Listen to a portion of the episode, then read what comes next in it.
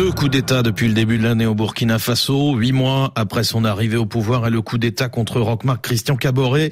Le lieutenant-colonel Damiba a donc été à son tour renversé hier par ses propres camarades, ce que l'on présentait en début de journée comme une simple revendication de primes non versées. C'est avéré être un nouveau coup de force. Bonjour Jean-Baptiste Placam. Bonjour Julien Coquelroem. Que dire de ces putsch à répétition dans un pays dont la situation sécuritaire ne cesse de se dégrader?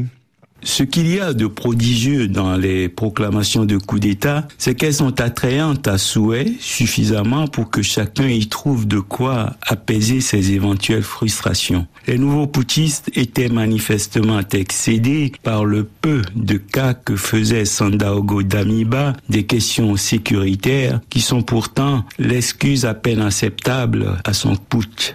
À l'évidence, ses amis, les nouveaux poutistes, acceptaient mal ce qu'ils qualifient de restauration au forceps d'un ordre ancien, entendez le régime de Blaise Compaoré, à qui il a concédé des amabilités au mépris de la justice, ainsi ces tombeurs. Ces griefs rejoignent la multitude d'autres qui se relayaient ces derniers temps dans l'opinion.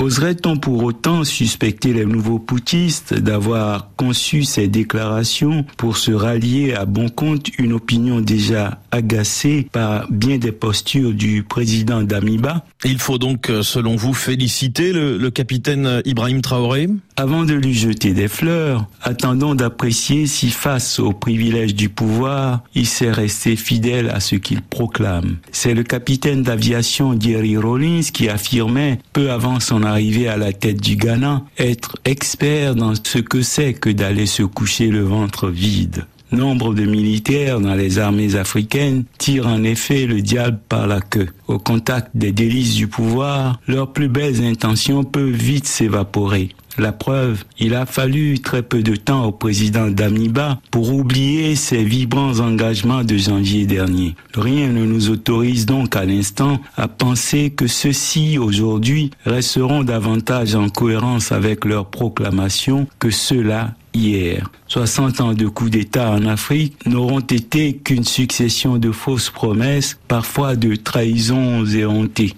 N'est-ce pas là, euh, euh, Jean-Baptiste, une suspicion de, de trahison quelque peu excessive? Non, C'est juste le constat désabusé du peu d'égard qu'ont nombre de poutistes pour leurs propres paroles. Et cela frise parfois une irresponsabilité qui finit par servir d'alibi à d'autres coups d'État.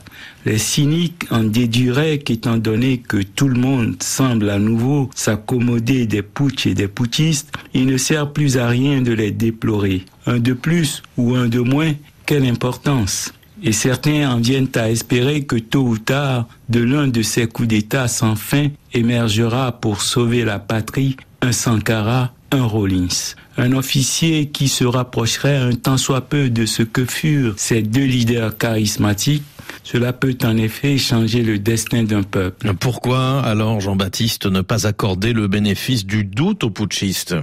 La réponse à cette question pourrait être cette confidence puissante d'une jeune dame que vous avez sans doute entendue hier au micro de RFI. On ne peut pas dire que nous sommes fiers d'être burkinabés, disait-elle pour avoir été si souvent déçus et même par moments déshonorés par les poutistes, les peuples peuvent prétendre mériter le droit de juger aux actes et non plus sur la foi de proclamations fourre-tout conçues pour rallier le plus grand nombre, pour se faire tolérer dans une fonction dans laquelle un bon militaire n'a en principe rien à faire. La semaine de Jean-Baptiste Placard, regard singulier sur l'actualité africaine chaque semaine. Merci et sur RFI.